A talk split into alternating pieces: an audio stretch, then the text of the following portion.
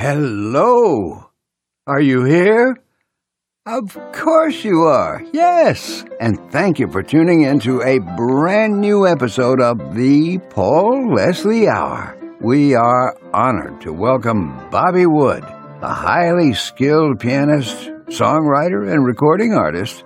Bobby Wood hails from Mississippi and became known as a member of the Memphis Boys, a group of studio musicians who worked with many great recording artists, including Elvis Presley.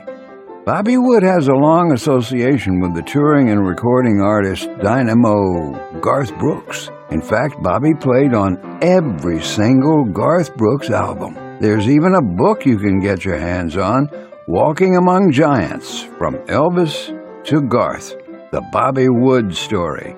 We want to thank our friend, singer, songwriter, artist, and businesswoman Amanda Colleen Williams for helping make this interview with Bobby Wood possible.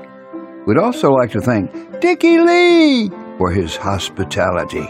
Hey, if you enjoy our content, and well, we hope you do, please subscribe to the Paul Leslie YouTube channel. Uh huh. It ensures that you will never miss any of our exclusive content. And now I think it's, I'm watching the clock, it's time for Bobby Wood. Let's listen together. Well, Bobby Wood, we're here in Franklin, Tennessee. It's a pleasure to meet you. Nice to meet you too. Ladies and gentlemen, the legendary musician Bobby Wood. Thanks for doing this. I appreciate it. So, you are from Memphis, Tennessee originally.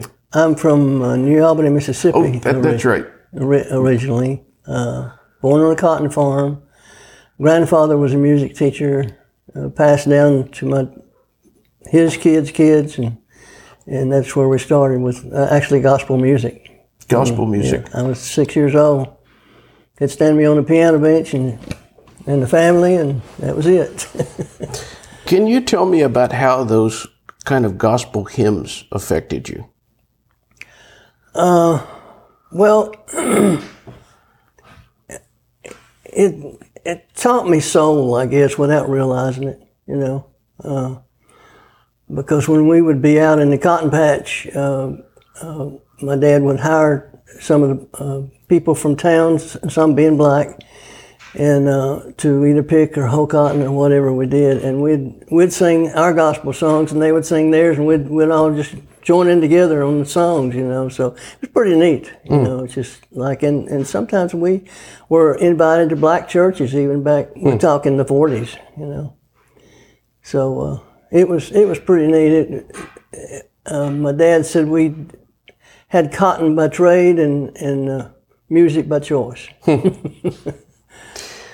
What is your earliest musical memory, if you could think back? I guess it was being a kid, uh, growing up in the deep South, and uh, my, you know, with gospel music. To, uh, my hero was was Elvis's hero, Jake Hess, with the Statesmen Quartet. You know, and uh, so um, we just we loved to sing. You know, and uh, if- if you didn't come in to rehearse, you were playing baseball or football or something in out in the yard, uh, uh, you would get smacked. time to time, time to rehearse. but uh, anyway, it's it's like after I got in high school and Jerry Lee Lewis came along, and you know I was off and off and gone. It's occurred to me and many other people that there have been so many people from Mississippi. Yeah, Elvis Presley, yeah, everyone from Percy Sledge, right. Jimmy Buffett, I think BB King. B.B. King. What do you think it is about Mississippi? Um, I don't know. It's just it's just the Delta. Some of the musicians in Motown were from just right down below Memphis in uh, what they call the Delta. Right. And uh, I think it's growing up kind of poor. You know, you you had roof over your head and food to eat, and and uh, well, I can't remember any bad times. You know, and but and we went through them.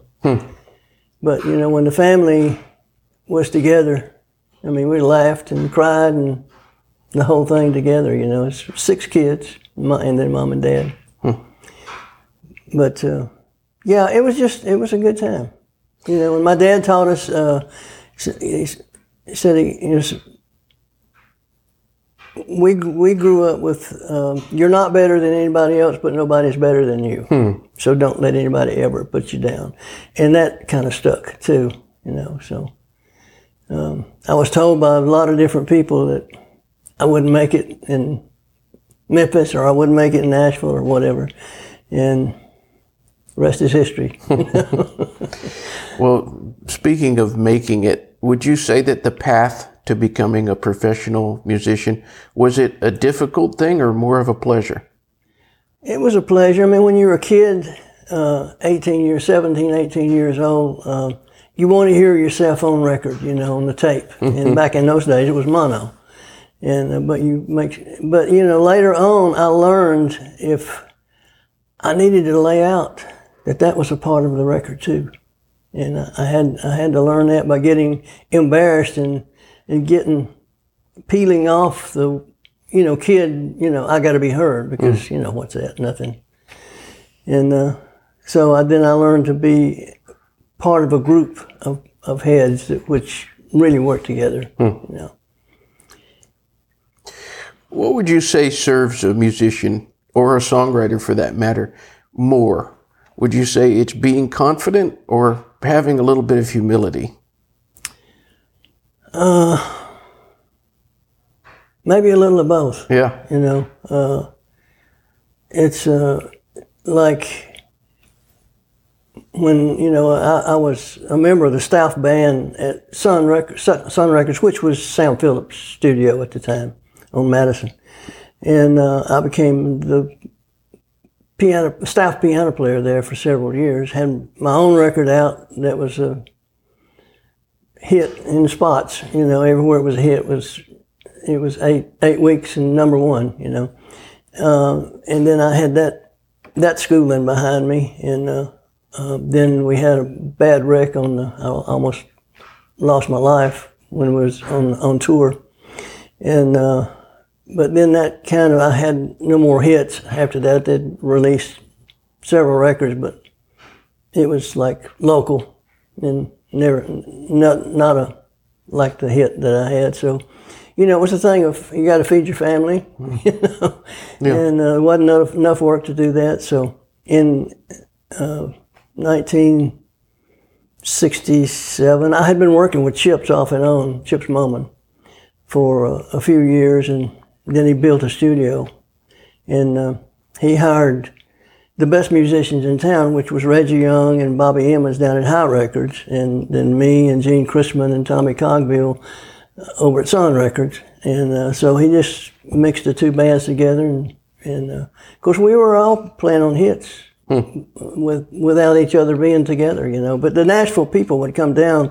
By this time, Memphis was getting really hot, and uh, uh, Nashville people would come down and do their demos, and they'd put the Hi group with the Sun group, and and then that too kind of, uh, you know, Chips saw that right away, you know, and he, he started hiring everybody to go over to American, and then hmm. we didn't we didn't realize we worked around the clock at American and producing hit after hit, and we didn't.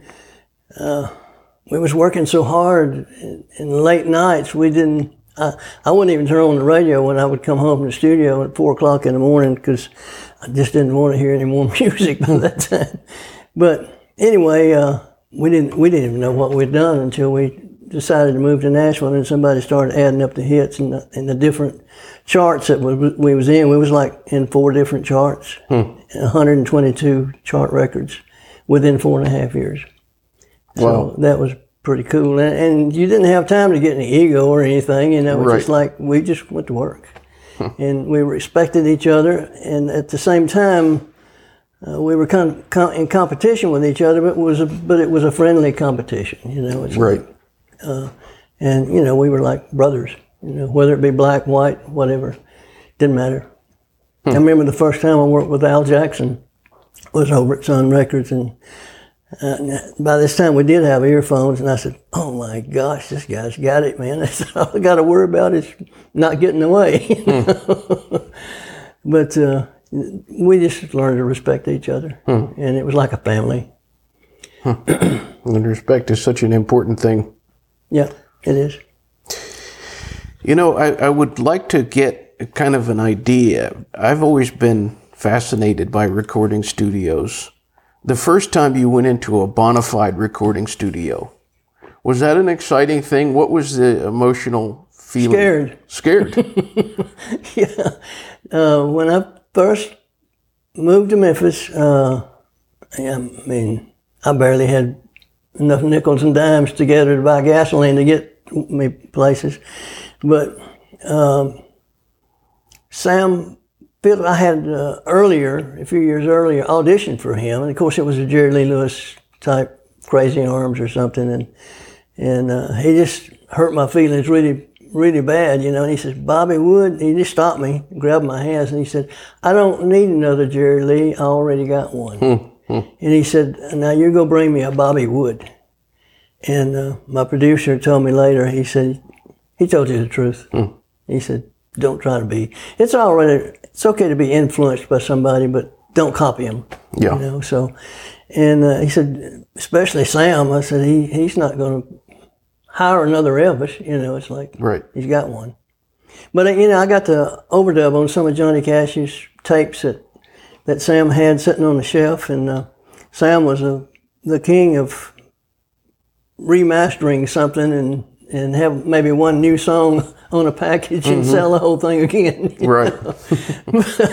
but uh, I remember, like the Cash band was Johnny, the drummer, and uh, bass, and the electric guitar, and uh, so they just tuned up with each other. They wasn't wasn't any standard tuners in the bunch, so they had actually had to tune the tape to the piano to make it sound in tune, and they put wraps around the capsule or what it what it was, and uh, uh, would it speed the tape up or slow it down, and they got it to where it was was doable, and so they rolled the tape. And it's back in the days of mono too, so Right. from one machine to the other.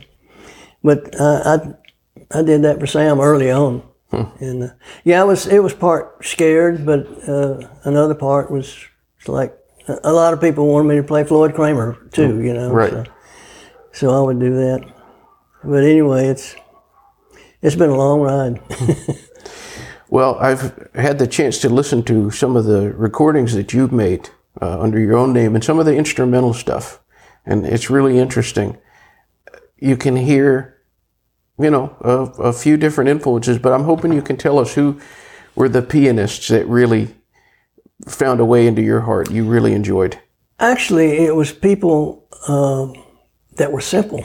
Yeah. It was like the New Orleans guy, what, what's his name, the keyboard player, um, Allen Toussaint. Allen, Allen Toussaint, yeah. Yeah.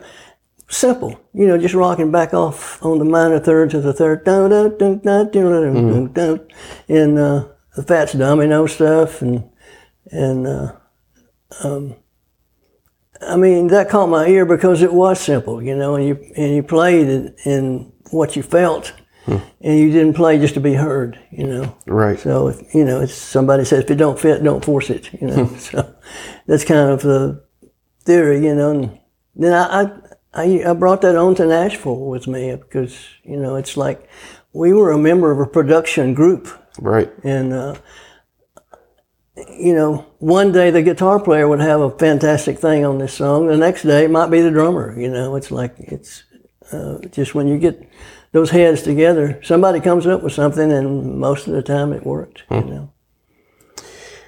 before we started taping, uh, uh, first of all, tell all the people out here, out there, where we are. We're in Franklin, Tennessee, but this is the home of the great songwriter Dickey Lee. Yes, And you, you two have known each other for back sixty. in back in Memphis, I used to break away from uh, from Chips and come over and, and work with Allen and Dickey uh, over to and Jack Clement over the Sun Records you know, or Phillips, you know. So, um, yeah, we became friends, and, and we actually produced a hit record over there on the what was it, Dickey Smoke Green? I think it was. We did a song. I, th- I think it was "No Not Much," I believe. But anyway, and me and Dickey Allen and uh, Knox Phillips. Yeah. There was four of us, Yeah. and uh, we cut them top ten, top ten album. we were talking before we started filming about about s- some old songs like you brought up Georgia on my mind and I think this is a Sinatra-esque kind of picture behind us this pa- this painting that people see and I'm Mm-hmm. Oh, just curious what does a Bobby Wood kind of guy what do you, what do you think about those really old songs what they call now the American songbook Um, I think I think what reaches the soul, which usually is in the mind, but the heart as well. You know? yeah and in your spirit, which is more in the middle of you. Uh, I, I think that touches something, you know, whether you whether you cry, whether you laugh, or whatever senses that you touch. And uh, Sam Phillips said this. He said you need to touch people's senses somewhere, touch, feel, whatever, you know. And uh, so if you're not doing any of that, you know, he said that, that goes across the whole board. You know, R&B, country. Those songs are very similar. You know, they're they're Yeah. heartache and heartbreak most of the time, and and uh, so it's it it has to touch touch you someplace. And and me being a gospel singer, I guess I love melody. yeah You know, any, anything like last night when it came out, just an instrumental, I, I said, it, it hit me right here, you know. It's Yeah. like, went out and bought the album, which I never bought albums, you know. It's like, man. But, uh, uh, and then after that, you know, I can hear the melody thing weaving on like Dusty Fr- Springfield album that we did and, and, and things that we did later on. We didn't have time to listen at the time, but later on, I said, man, that sounds pretty good. You know? I should have thought of this before, but can you hand me that water? My throat started getting a little dry. I appreciate it, sir. Thank you kindly. Um, I like what you were saying there. It made me think about a, a couple days ago. I was listening to some old recordings of Hank Williams. Of course, they're all old, but I was thinking how much in common you know, this is the centenary year, 100 years since his birth. I was thinking how much a lot of those songs had in common with those old songs from the Great American Songbook. How much they had in common with like Bing Crosby kind of stuff, just in a country genre. Yeah. Yeah. Yeah, it's it's like uh, we was talking earlier about uh, when Haggard came here. Uh, he didn't want the Nashville sound, Yeah. and so uh, he would hire some of the Memphis boys, which had just moved here, and you know we weren't Nashville sound. We had country records, hit Right. records, but we wasn't trying to cut a country record, you know. And it was just a moment of the little four piece band or whatever that, that then the soul came through. You know, it's like that's the way love goes was just you you know, I told somebody one day, I said, You when you're in position to receive, usually something good happens. So the intro, I was dubbed as a as a doing the intro of songs and endings. And uh, with a da da da da da da da da da da da da da da and it just came out of nowhere, you know.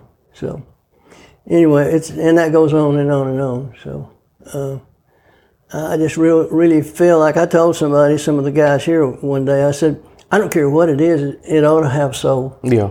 It ought to have soul. You need to you need to be able to feel it, you know. And uh, so anyway, that's my story, and I'm not sticking to it. Well, you- soul, you know, uh, makes me think of, of Elvis Presley and, and so many other singers. But being that you're from Mississippi, was there an extra sense of awe when you were around Elvis Presley, or was there an, a sense of awe? there was more of a brotherhood. Brotherhood. that happened, and, and I deemed it later, I think it was Mississippi. Yeah. And uh, we had the same heroes. Uh, Jake Hess was one of his heroes out of the Statesmen's Quartet. And if he was in town during a concert, he would be backstage at Statesman and Blackwood Brothers concerts. in, and, uh, and uh, or not an auditorium, whatever it was, Coliseum, I guess, in Memphis. Right. But uh, um, you know, we like to we both like to kid around and play jokes on each other and stuff like that, and and we just we just kind of got a brotherhood. He actually offered me uh, his ring one night. We were sitting in the studio real late, and he had this ring on that had emeralds and diamonds and all kind of stuff in it. It must have cost eighty grand back then, you know, and uh, I commented on the ring, and we were sitting in the control room, just control room, just uh, listening to playback. And, and I said, "That's a nice looking ring you got, Elvis." And so he just pulled it off and handed it to me, and I looked at it and had, had his name inside of it, and then I handed it back to him, and he said, "No, that's yours." And I said, uh, "Man, I don't want to take your ring." I said, "It's way too big for me anyway." I said, "Here, I'm just trying to get you, help you get a hit record." You know, he was had been out of charts for eight years, so so we had writers and different people there that that suspicious minds and in the ghetto and all those, and uh, but uh, it didn't take him 30 minutes to join in with the production Yeah. and uh, let's try this or let's try this, you know. And of course, you know, he found out right quick he had some willing hands that would try it, you know. It's like, wow. And uh, so I, Marty Lacker said that their first drive back to Graceland at sunup one morning, um, he was in the back seat and he said, he tapped me on the shoulder and he said, I think this is going to be good. and Marty said, I think it is too. Hmm. And the fans even deemed the American Back to the Sun records. They said it, it put them in more. And I said, well, it's got to be soul. It's hmm. got to be, you know, uh, because Elvis got back into his, the soul of it. It wasn't just a formatted thing that sounded the same every record you played, you know. So Yeah. Uh, it, it was all painting a picture and not not repainting one either. It's like one of our guys said one time, we'd been trying all day to record a Beatles song and it just wasn't happening. he just said, Boys, the Mona Lisa has been done. Let's leave it, don't need to be touched up. so that was true. How would you describe Elvis Presley the when when you got behind the the image, the the man himself? He was just kind of a down to earth person. I mean, uh, we we were able to just kid around, and and uh, he usually wouldn't come in till midnight. And by this time, you know, I'd had a wreck back in '64, and uh, um, I'd start rubbing my right eye, you know, which I'd lost in the wreck, in the car wreck, and uh, so I'd put the patch on. And uh, he asked one of his guys, why was I wearing a patch? And of course, they, they told him it was about the wreck. And, and so he started calling me Wiley Post. And I said, Wiley Post. He said, that's Will Rogers' pilot. so he, he would look at me and say, hey, Wiley, you got the plane warmed up. It's time to go. And I said, she's warmed up. Let's go. we just, you know, we just, it was like a brotherhood type thing. Hmm. I, I wish I would have had time to go out to his house and spend some time, but we were working around the clock and I didn't want to hear no more music. if, I, if I listened to anything, it would be classical. Yeah. You know? I said, just, no, tired. Yeah, our uh, total time, I think, with him and the band was like something like two weeks. Two weeks. Yeah, in I want to say January, February, somewhere in there. And uh, then I think he came back in later on and did some overdubbing of his vocals, you know. And I actually had to do uh, one of his vocals that he called at the last minute, and he, couldn't talk. He had laryngitis or something. And he wanted to know later how we found the right key. And I told him, I said, uh, well, I asked Chips to play back two or three of the things that we'd cut. And I, I found his range compared to my range. And I don't know if it was higher, a step higher or a step lower. So, so that's all we had to go on. So that's, I put it in a key that I thought that would be his key. And uh, when he got to the studio, it was perfect. He said, wow. but, uh, anyway, it's it's like we just became real good friends. I, I, I think the the record label and different people um, had started a war between Elvis and, and Chips, you know, and which should have never happened. But anyway, it's, it's like I, I wish he would have come back, you know. But the powers that that that be back then, it just wasn't going to happen. So hmm. we we both went our own ways. You have been working in recording studios for, I mean, decades now, and working under all different types of producers, working with different artists. Would you say that there's been someone who taught you the most about the recording process? I mostly had to learn on my own. Uh, by this, you know, early in, I, I I came over full time to to American um, in late '67 because they had already cut uh, "Son of a Preacher Man" and another song, and I came over right in the beginning almost of uh, Dusty Springfield album, and. Uh, so I, you know, in working together with these same guys, I mean, you just start learning some things. I, I know uh, that Atlantic used to come down. Well, Tom Dowd taught me some things that he said that you should have in mind when you're playing. He said that if you have uh, too many notes in the middle, he said it's going to get swimmy and nobody is going to be detectable. And we was we used to call that the clubby sound, like clubs. that you know everybody would get right in the middle range and start playing. And he said either jump up an octave or down an octave, you know, to where uh, you know whatever you play, you know, where it's not going to get cover up somebody else, you know.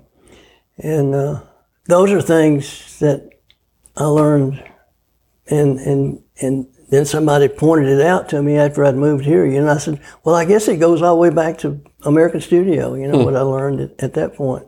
And there was times that I would just get up from the piano and go into the control room, and, and I said, "Unless you got something me, for me to play, I don't hear anything." You know, hmm. and it's okay. Sit down and help us produce. You know, so that's the way it, way it went. You know, because I, I wasn't afraid to. I felt like me laying out was the best gift I could give to somebody at that point. You know, hmm. so that that traveled for sixty years too. So.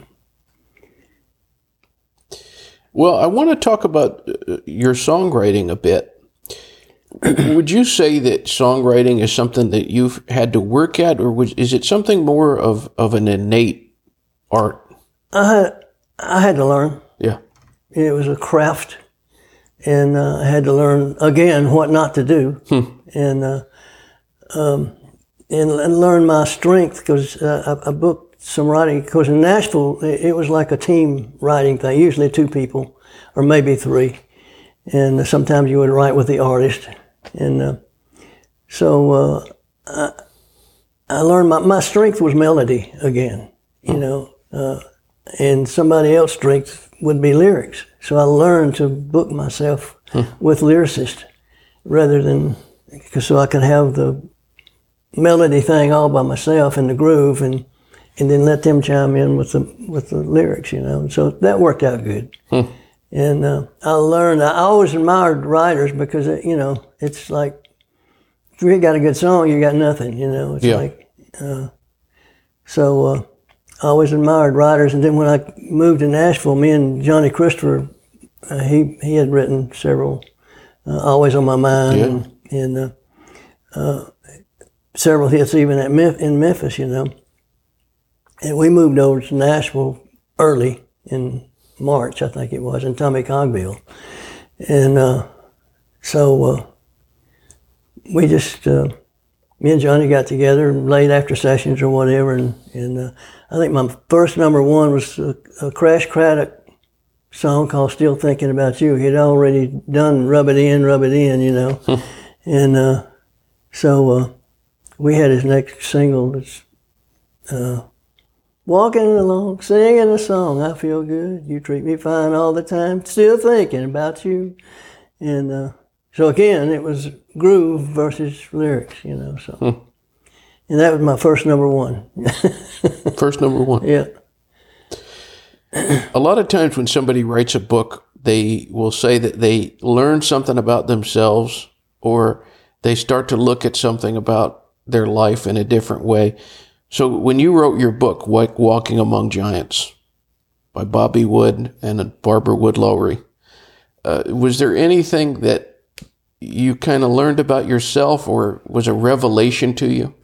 Uh, yeah. Um, and, and she, she worked at Federal Express and she did, uh, um, I forget what department she worked in. I think it was hiring or something like that. And she was teaching from that area.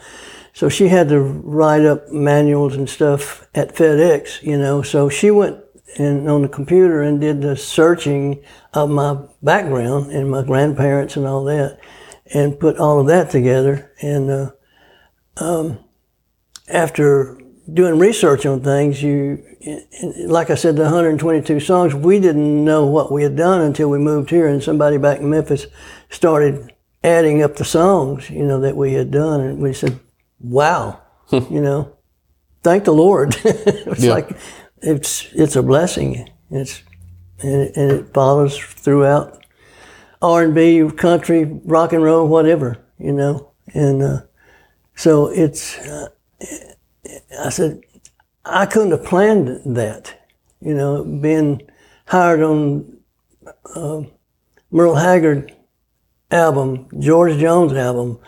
It's like I, I started working with uh, Billy Sherrill, 74, I think it was, and I, I got to come in.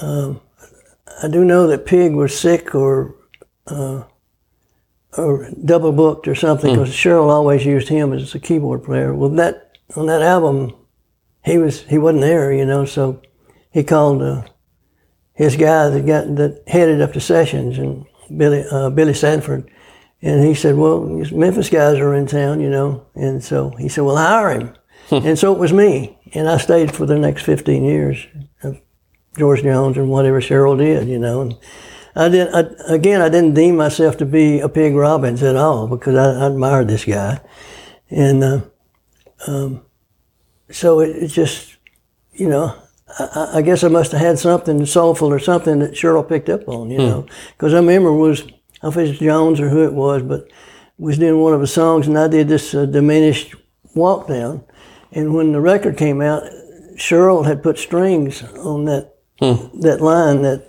that I had played on the, I think it was Fender Rhodes piano. And uh, I said, Whoa, thank you very much. and uh, it, it, just things like that that kept on going for years, you know. And uh, I think the COVID got most of us. yeah. Hmm. what makes a good song a good song? Well, there's good and there's great. Hmm. You know, uh, a good song uh, can be good, and but again, um, I think it was one of the songwriters here. We recorded a song and it just wasn't coming off, and we we stopped and went and had uh, to a restaurant and had a meal, you know. And we came back to the studio first. The band did, and Chips and and uh, so somebody finally came up with a little funky beat on this song, you know, that would have never been cut like that anywhere else, you know. And uh, the writer come back and he says, "My gosh," he said, "I would have never ever thought of doing that song in that bag, you know, or doing it that way." And I said, "Well, that's the way it goes," you know. Yeah. But anyway, it's just. Uh, admiring songwriters and, and what they did and, you know, Hank Williams and the whole scheme of things. It's like you respect all of them. Yeah. You know?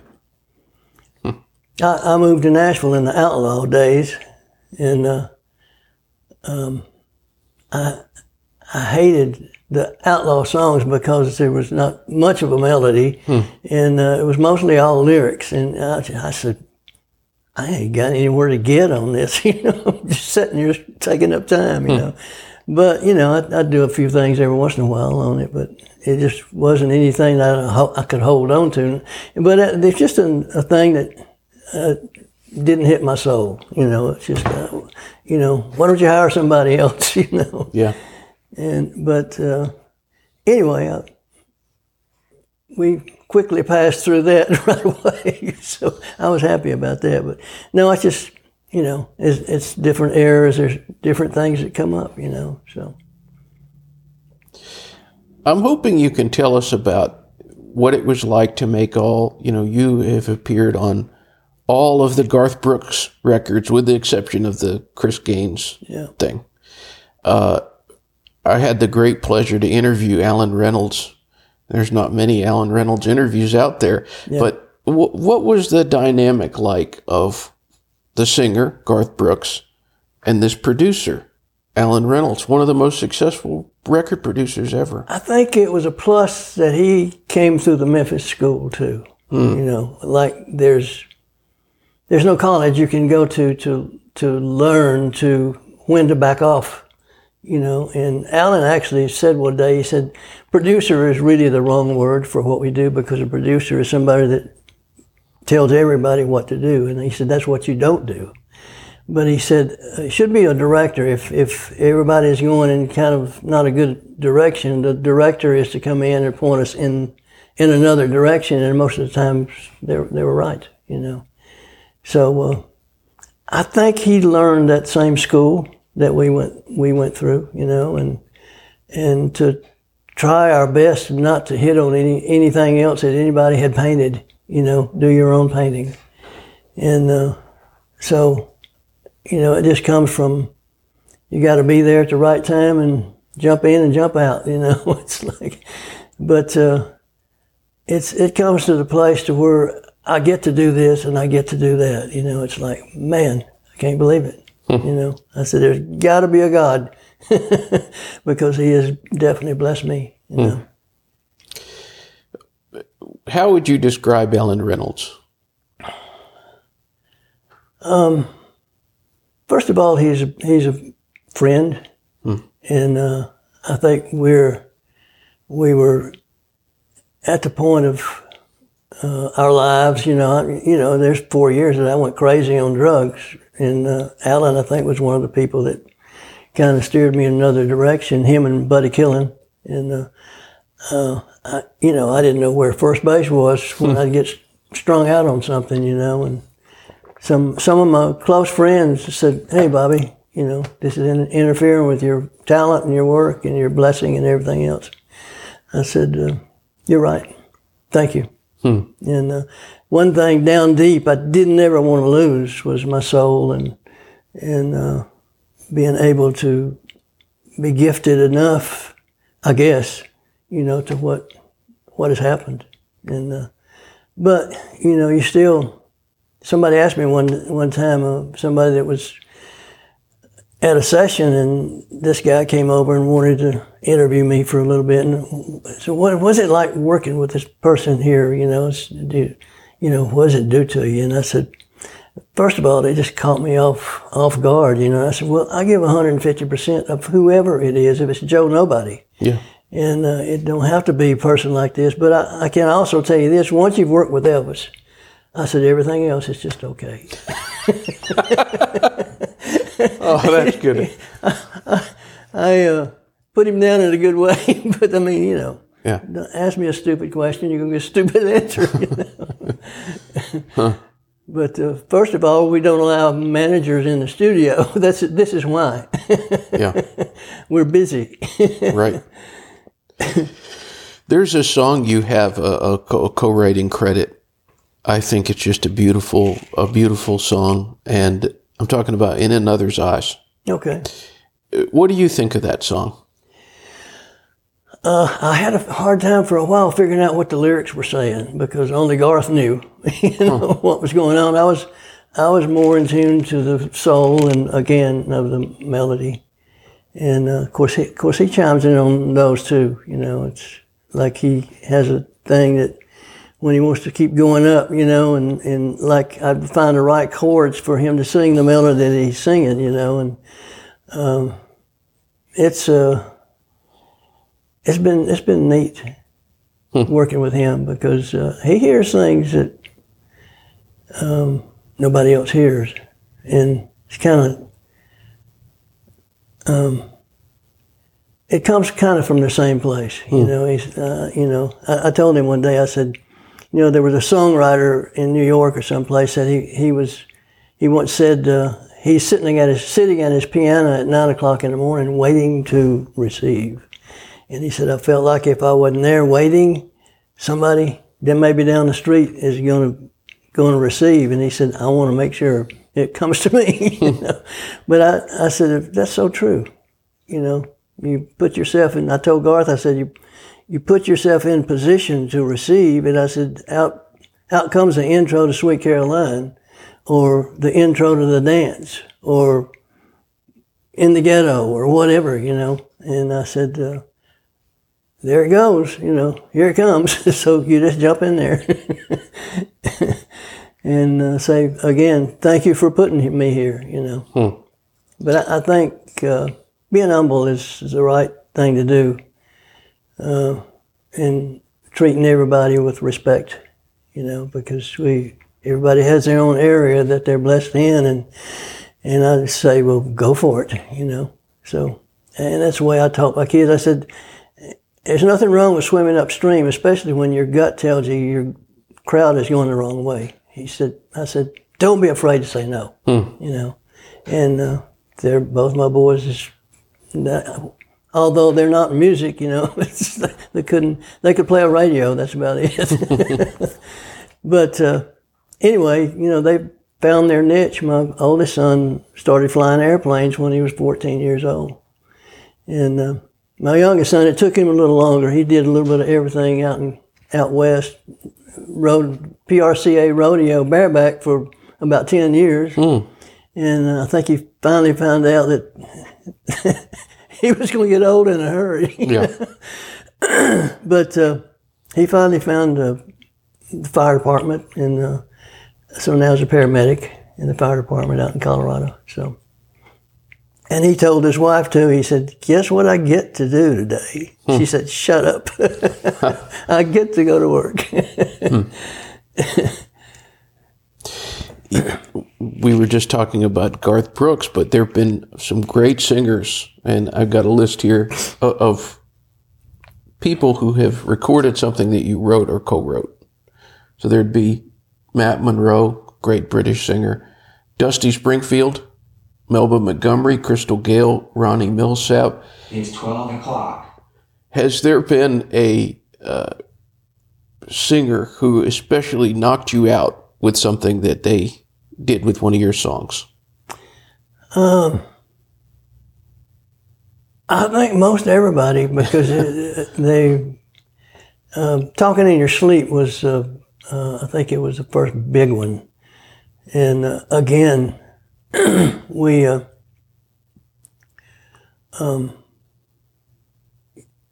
we did it exactly like I did. I did a demo on that song. I sang it, and uh, actually we got uh, somebody down in Atlanta or Macon or someplace, some record label, heard the song and and paid Roger five thousand dollars to have the song to cut on their artist. You know, not you know we but uh, I don't know, nothing happened with that. So we ended up paying for the demo. Uh, the demo started with me and the piano. Uh, and so when I got through with the song, Roger keyed the talk back and he said, Bobby Wood, we've got a hit on our hands here. He said, let's hire a band. We hired a band to come in and play with my track. And then we hired 16 strings to come in and do the strings. And uh, so uh, that was the most thing that I, I, I think that um, Crystal, you know, nailed it too. She nailed the, the artist thing, and uh, yeah, there's been others too, like like Garth, and then in others' eyes, it, it's like he again. Allen Reynolds showed up too, I believe, and and uh, said that you know if you got to feel whatever you're doing, it's got to be real or you shouldn't be doing it. Hmm. You know, so I think that that captures the whole thing in any song that anybody does. You know, so there's those that uh, you know, you know, different genres that just make, jumps out, jumps out. You know, so yeah. Ooh, thank you. to to what or to who do you owe your talent? Uh, the Lord. Yeah. Uh, like I said, I met him early on, early on in the gospel music.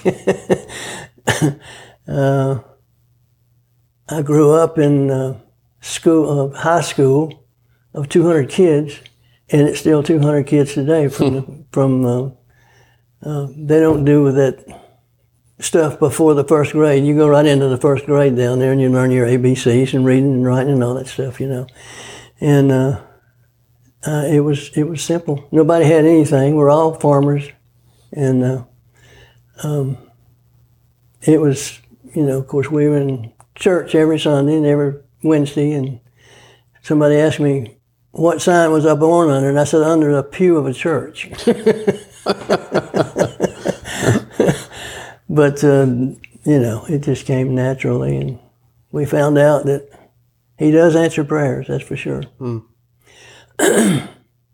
Well, there's all these different titles we could give you that you're a, a studio musician, a pianist, you've been a recording artist. You know, I mentioned the instrumental recordings that I enjoyed. How would you define Bobby Wood? Who is the man at heart? I, I think again, just blessed. You know, uh, I didn't I didn't know this until probably I got to Nashville.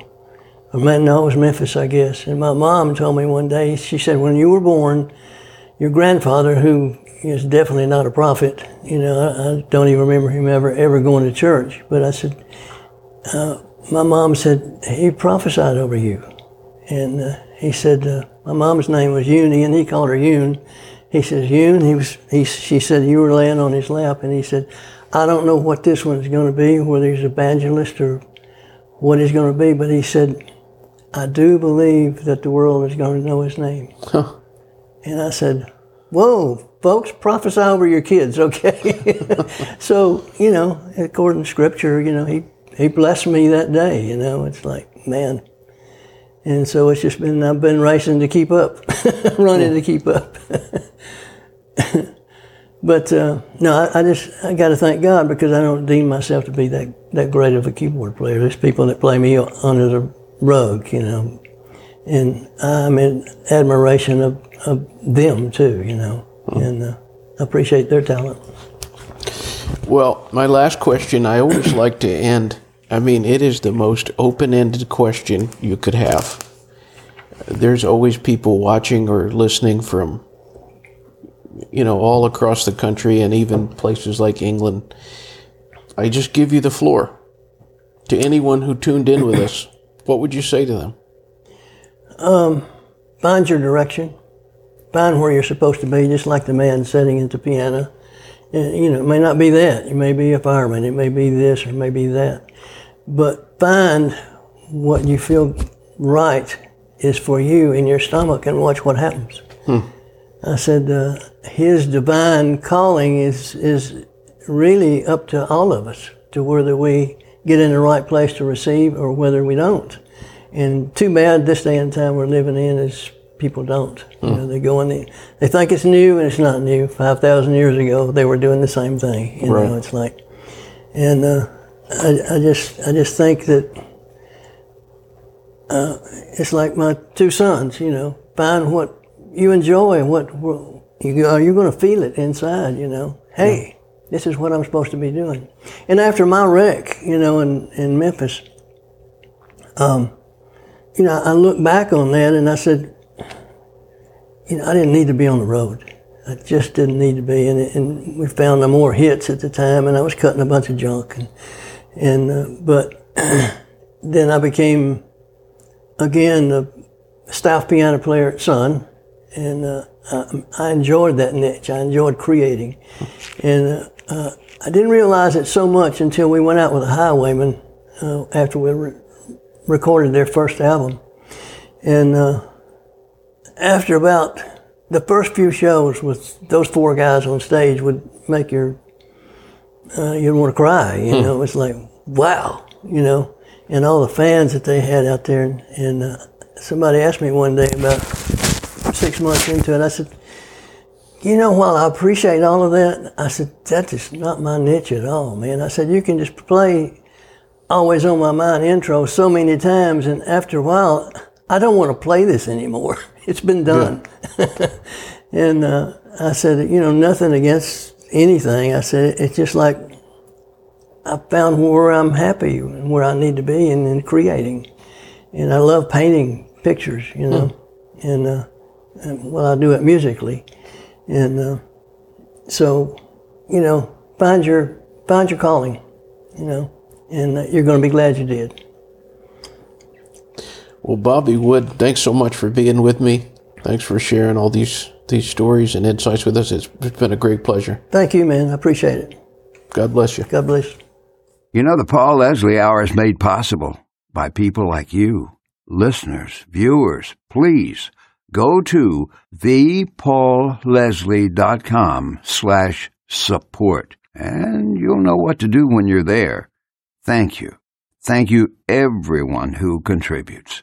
Performance of The Entertainer intro song by John Primorano. And of course, this is your announcer speaking. See you next time on the Paul Leslie Hour.